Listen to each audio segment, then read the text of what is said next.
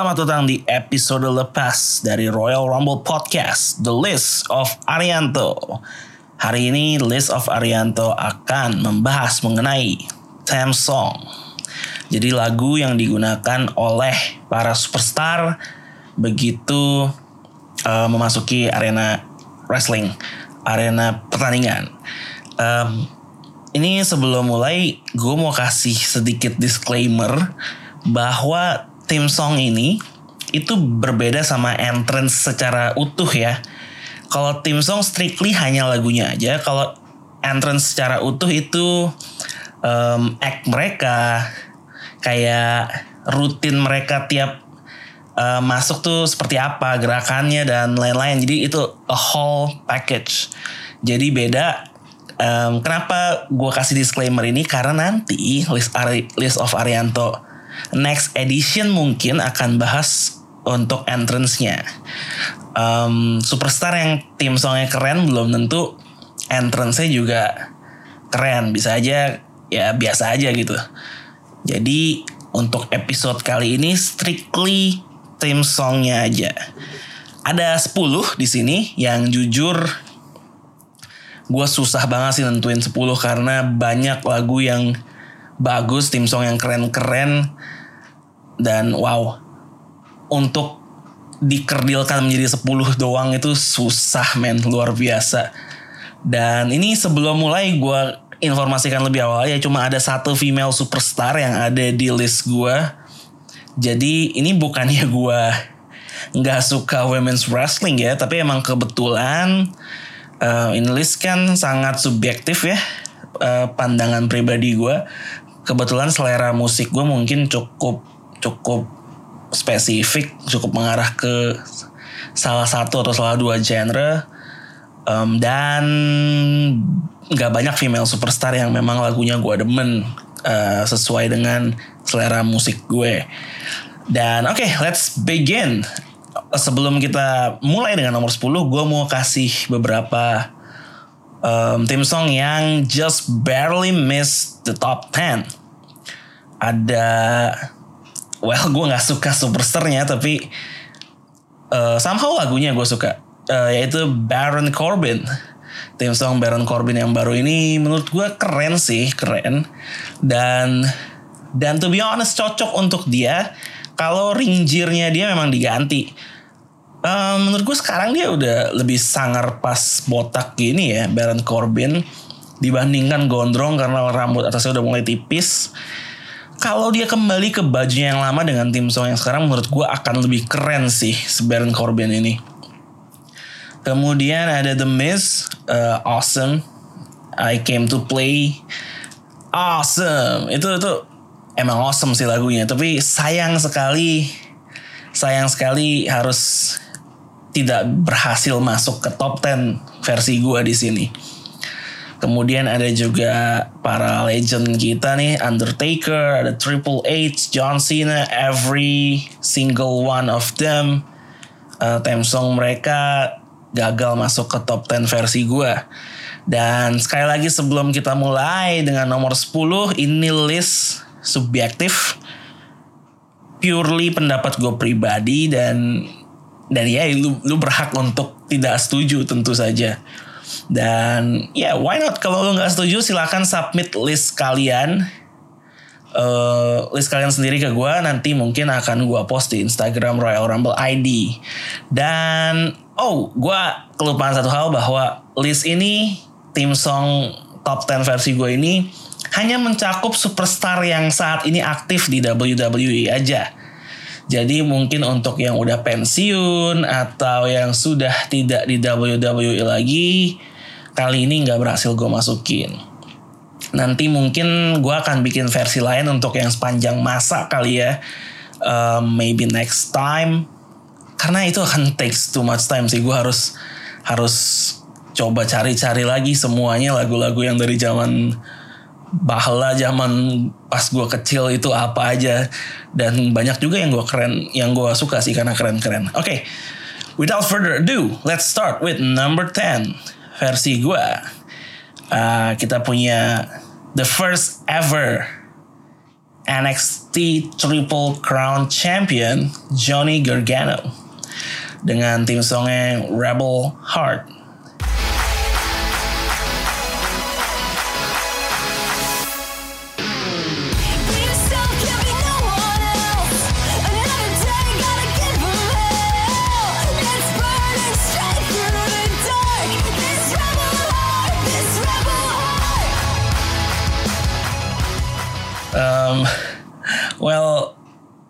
Ini berbicara strictly soal tim song.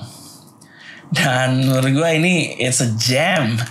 Lagunya asik banget, kayak temponya, ritmenya tuh gue gue personally suka lagu-lagu yang seperti itu. Jadi, yeah, I know uh, maybe you guys will disagree with me, but but this is my own personal taste. Gue gue suka lagu-lagu model kayak yang Johnny Gargano ini Rebel Heart uh, walaupun mungkin tidak terlalu cocok sama entrance-nya dia ya secara keseluruhan kayak dia masuknya biasa aja gitu. Nggak ada gimmick yang terlalu gimana. Sementara lagunya cukup heboh menurut gue tapi untuk strictly soal tim songnya ya yeah, this is my number 10 spot. Johnny Gargano. Moving on to number 9 we have The Viper, Randy Orton dengan lagunya Voices.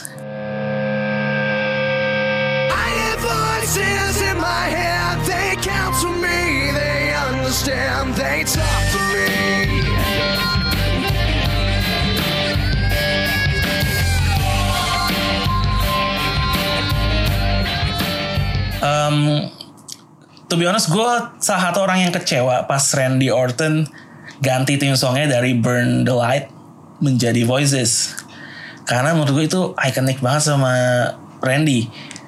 Apalagi momen pas dia melakukan signature tauntnya itu dengan merentangkan kedua tangannya dengan lagu Burn the Light yang diawali dengan satu kata Hey. Menurut gue itu udah ikonik banget. Tapi siapa yang sangka ternyata lagu barunya tuh lebih apa ya lebih lebih cocok dengan karakternya, lebih dapet feelnya dan dan untuk Randy Orton yang mengalami transformasi karakter menjadi dia yang begitu bengis, begitu oportunis uh, sehingga mendapatkan julukan The Viper. Ini lagu memang melambangkan seorang Randy Orton dan dan dan lagunya juga enak sih. Um, kalau dengerin fullnya tuh kayak slow rock ya gue bukan ahli musik tapi tapi di telinga gue terdengar seperti uh, slow rock gitu dan just in case lu belum tahu emang selera musik gue rock gitu sih walaupun nggak metal ya mungkin uh, tim songnya Lester Black terlalu metal buat gue eh, terlalu apa ya terlalu heavy lah buat gue jadi jadi nggak masuk. Tapi untuk nomor 9 Voices Randy Orton yang yang gue cukup yakin banyak orang yang bakal bilang ini salah satu theme song terbaik WWE sepanjang masa. Alright, next number 8 we have another uh, entrant from NXT. Uh, tapi kali ini bukan cuma dimiliki oleh satu orang. This theme song belongs to a stable called the Undisputed Era. Shock the system, baby. Shock the system.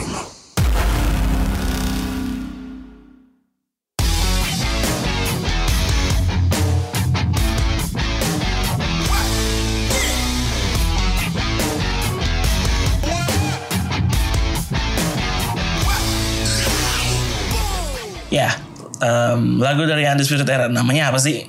ya let's just call it shock the system. Begitu kata-kata itu diputar, shock the system, itu sorakan penonton pasti udah kenceng banget. Because they know, they know Adam Cole and the Undisputed Era is gonna come out. Dan lagunya memang simple, simple, cuma ya riff-riff gitar aja tapi it works. It is so good. Dan shock the system di awalnya itu sangat meng, apa ya? Sangat menambah menambah kerennya tim song ini sih. Dia enhancing the feel gitu. Jadi lebih berasa aja. Ditambah lagi kalau oh ini kalau versi entrance maybe Adam Cole akan berada di top 3 gue karena timing pas di dalam lagunya yang ada kata boom itu wow. Itu gokil banget. Tapi untuk lagunya sendiri ya mungkin banyak yang gak setuju sama gue karena lagunya cukup simple dan mungkin terkesan repetitif tapi menurut gue it, it works. Sometimes simple is better. Um, jadi ya buat gue nomor 8 layak diberikan kepada theme song dari Undisputed Era. Moving on to number 7 ini satu lagi orang yang gue nggak suka. Sebenarnya gue nggak nggak bukan nggak suka sama dia secara personal ya.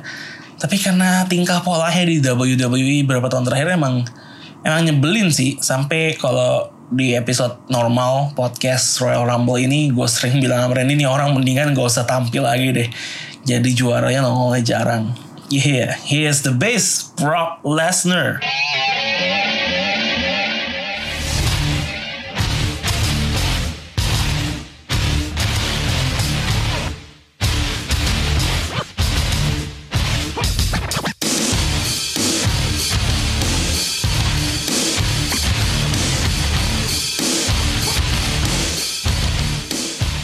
Dan patut diakui sih, theme songnya keren, keren banget gitu. Um, it gives you chill, man. Kayak begitu, lo inget gak momen pas Brock Lesnar come back to WWE? Kalau nggak salah ditantang John Cena waktu itu, dan his music played, like teneng teneng Oh, itu satu satu arena itu kayak bersorak terus nungguin musik berikutnya kemudian muncul seorang monster dengan badannya yang begitu besar dan kekar it just fits Brock Lesnar. It just fits him. Dan dan oh ya ya satu salah satu faktor lagi yang yang yang gue pertimbangkan di list ini adalah kecocokan lagu itu dengan orangnya ya. Selain personal taste gue dalam musik. Tapi menurut gue lagu dari Brock Lesnar ini emang cocok diberikan kepada seseorang dengan nickname The Beast Incarnate. Walaupun gue gak suka orangnya tapi well gue yakin gue akan cukup merinding sih kalau lagu ini memang diputar live gitu. Dan ya yeah, ya yeah. uh, Brock dan lagu ini dan tim song ini it's like a match made in heaven. Okay number six just barely out from my top five is the glorious Robert Roode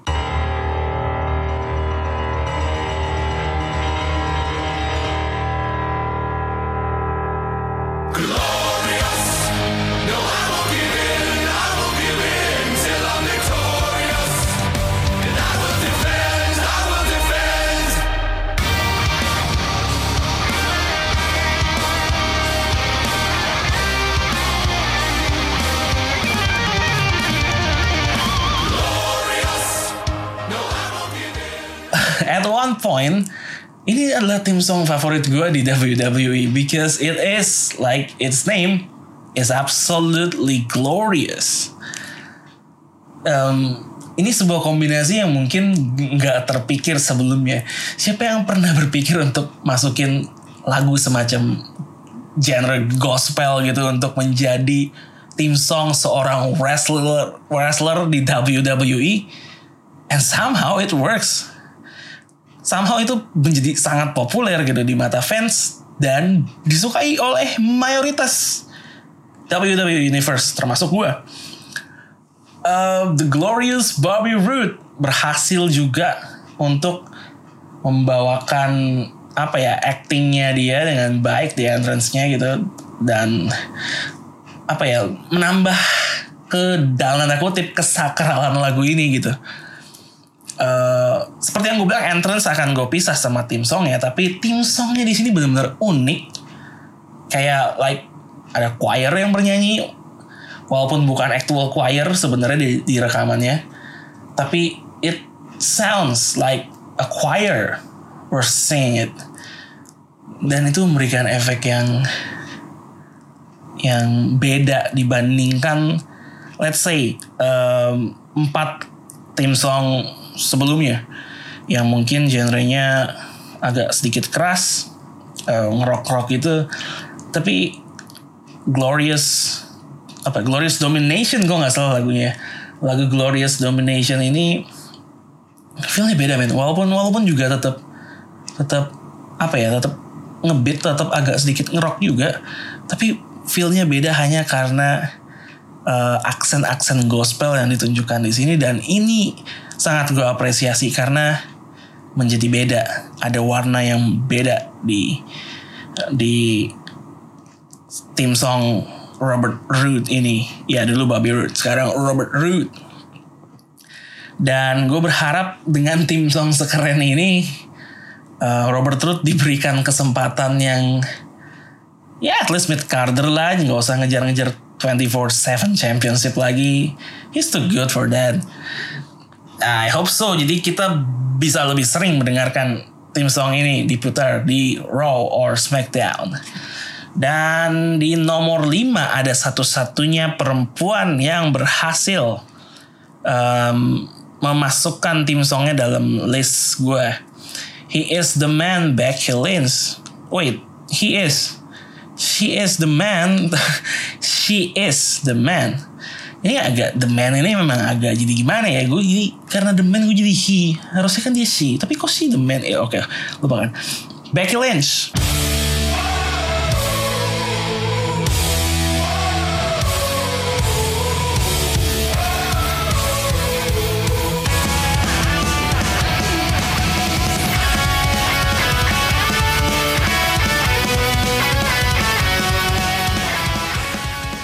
gue nggak tahu tim songnya judulnya apa tapi ini udah melekat banget sama Becky.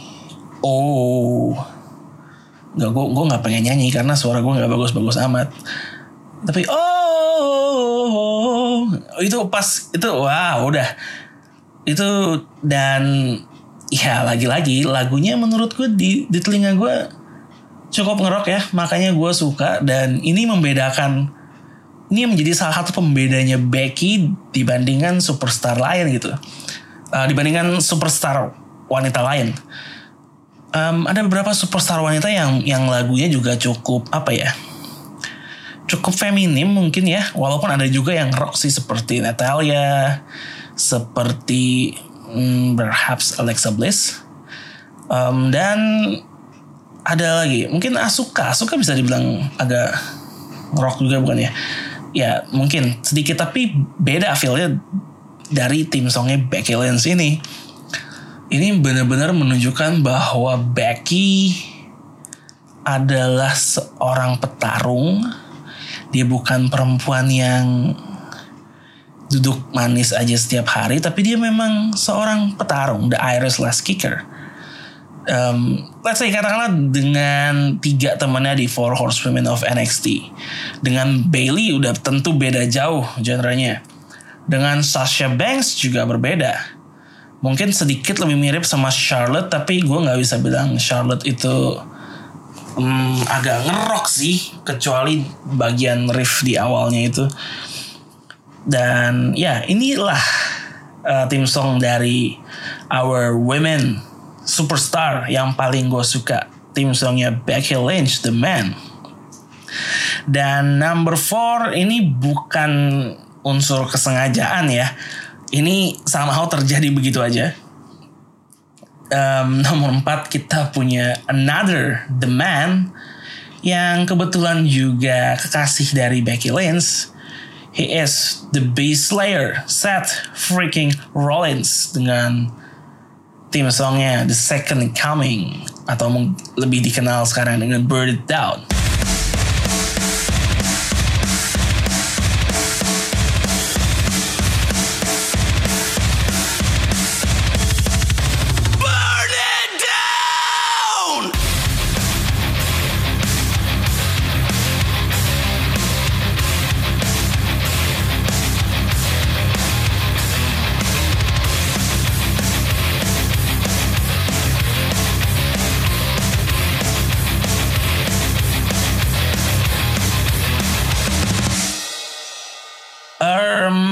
Honest, to be honest, dulu kalau diminta untuk membuat list top 10 theme song sekitar tiga tahun lalu mungkin gue nggak akan masukin lagunya Seth Rollins sih.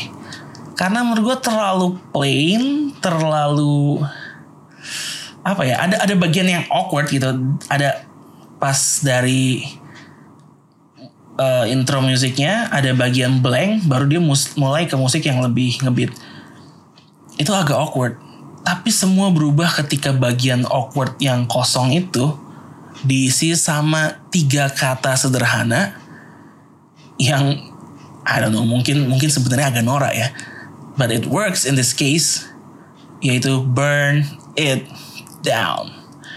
Ada seorang penyanyi metal dari mana yang meneriakkan burn it down dimasukkan ke bagian yang kosong tersebut dan somehow itu mengubah bener-bener mengubah feel dari The Second Coming. Ini menjadi salah satu tim song favorit gue.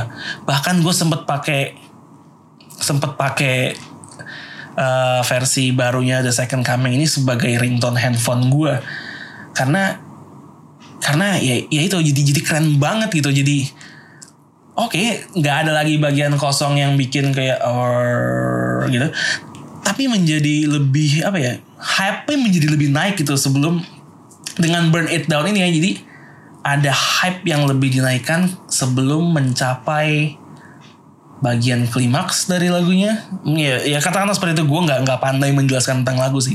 Tapi katakanlah seperti itu. Gue gue tahu yang yang yang suka denger WWE pasti tahu maksud gue ya please pardon my vocabulary about music.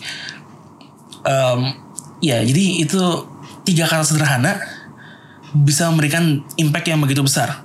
Walaupun pas di awal gue cukup skeptis, apaan sih ada burn it down tapi setelah didengar lagi, wow, this is brilliant, brilliant move. Dan the second coming plus burn it down adalah tempat keempat di top 10 gue. We're moving on to the top 3. Di peringkat ketiga ada tidak gue nggak tahu lo pada menduga ini atau enggak tapi di tempat ketiga gue mencatatkan nama sebuah tag team yaitu di Usos.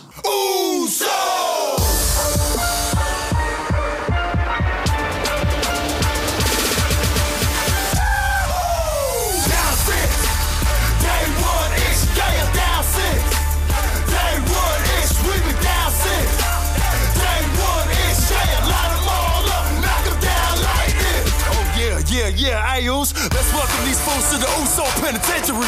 Bam! Okay, alright.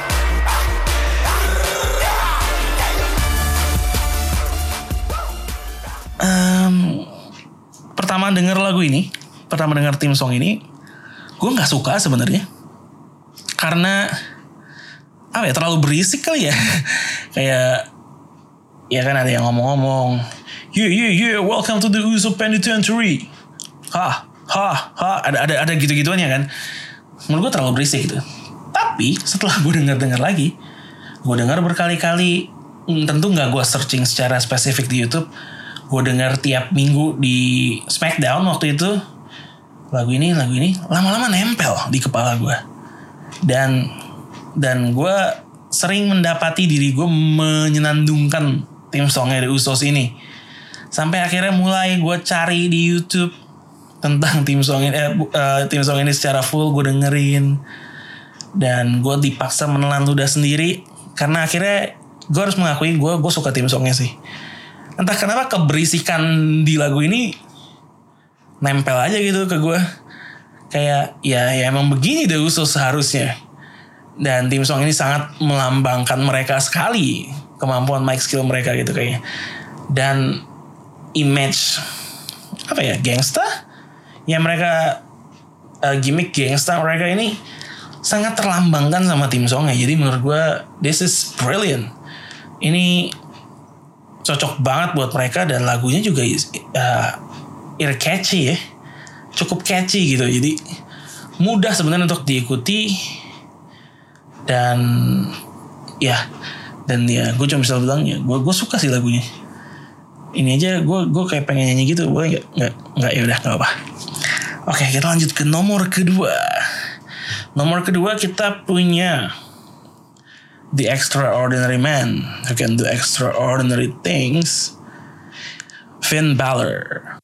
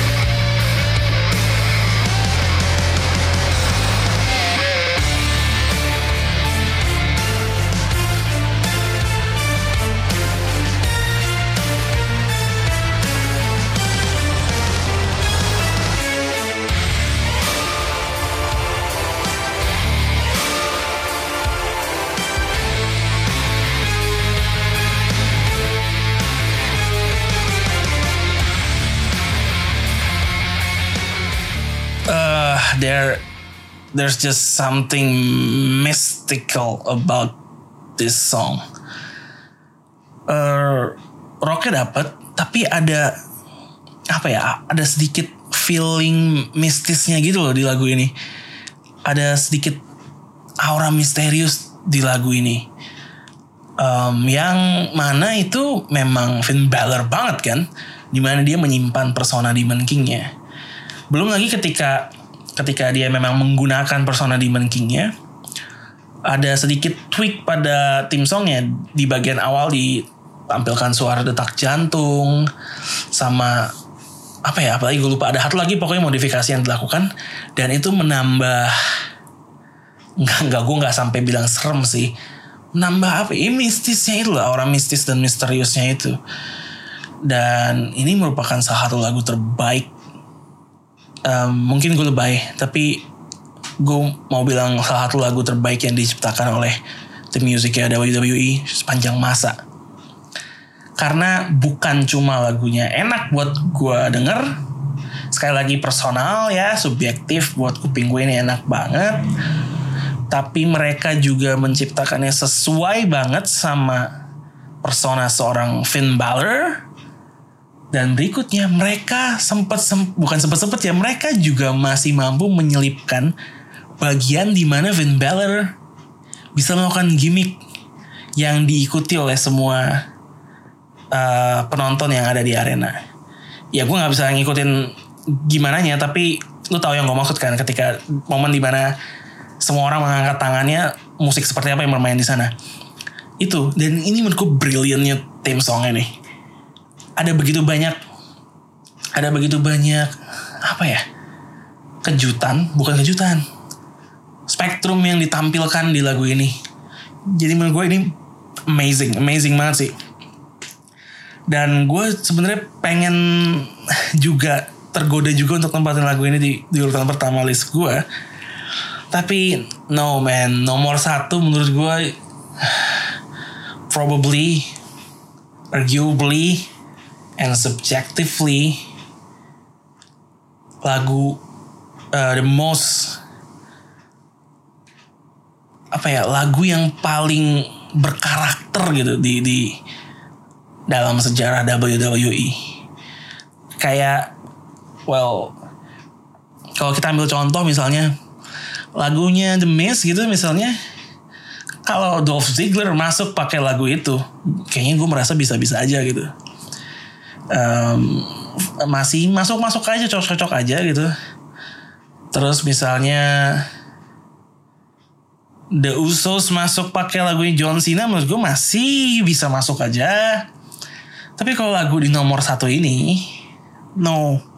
Nggak bisa cuma ada orang ini doang yang bisa menggunakan lagu menggunakan tim song ini hanya ada satu orang yang cocok untuk menggunakan tim song The Rising Sun and his name is Shinsuke Nakamura.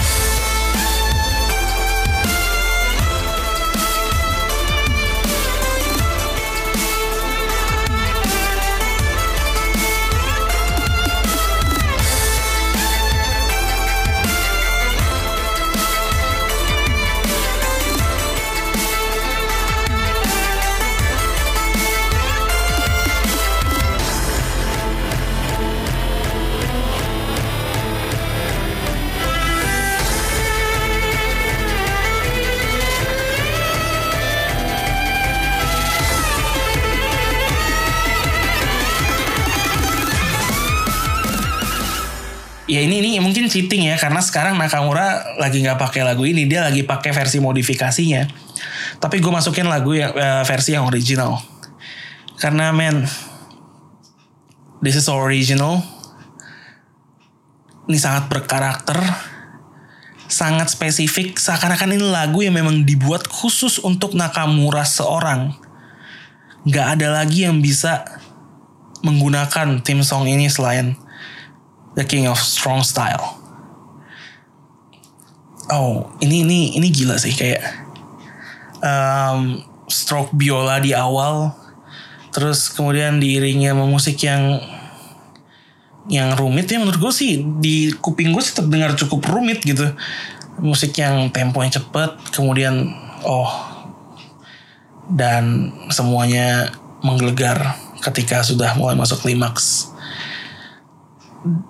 Ya sampai penonton bisa ikut terus nyanyi lagu ini bahkan ketika udah selesai diputer pas ketika match masih berlangsung juga ikut masih terus nyanyi lagu ini itu kan gila tandanya udah, udah emang ini lagu goks banget gitu.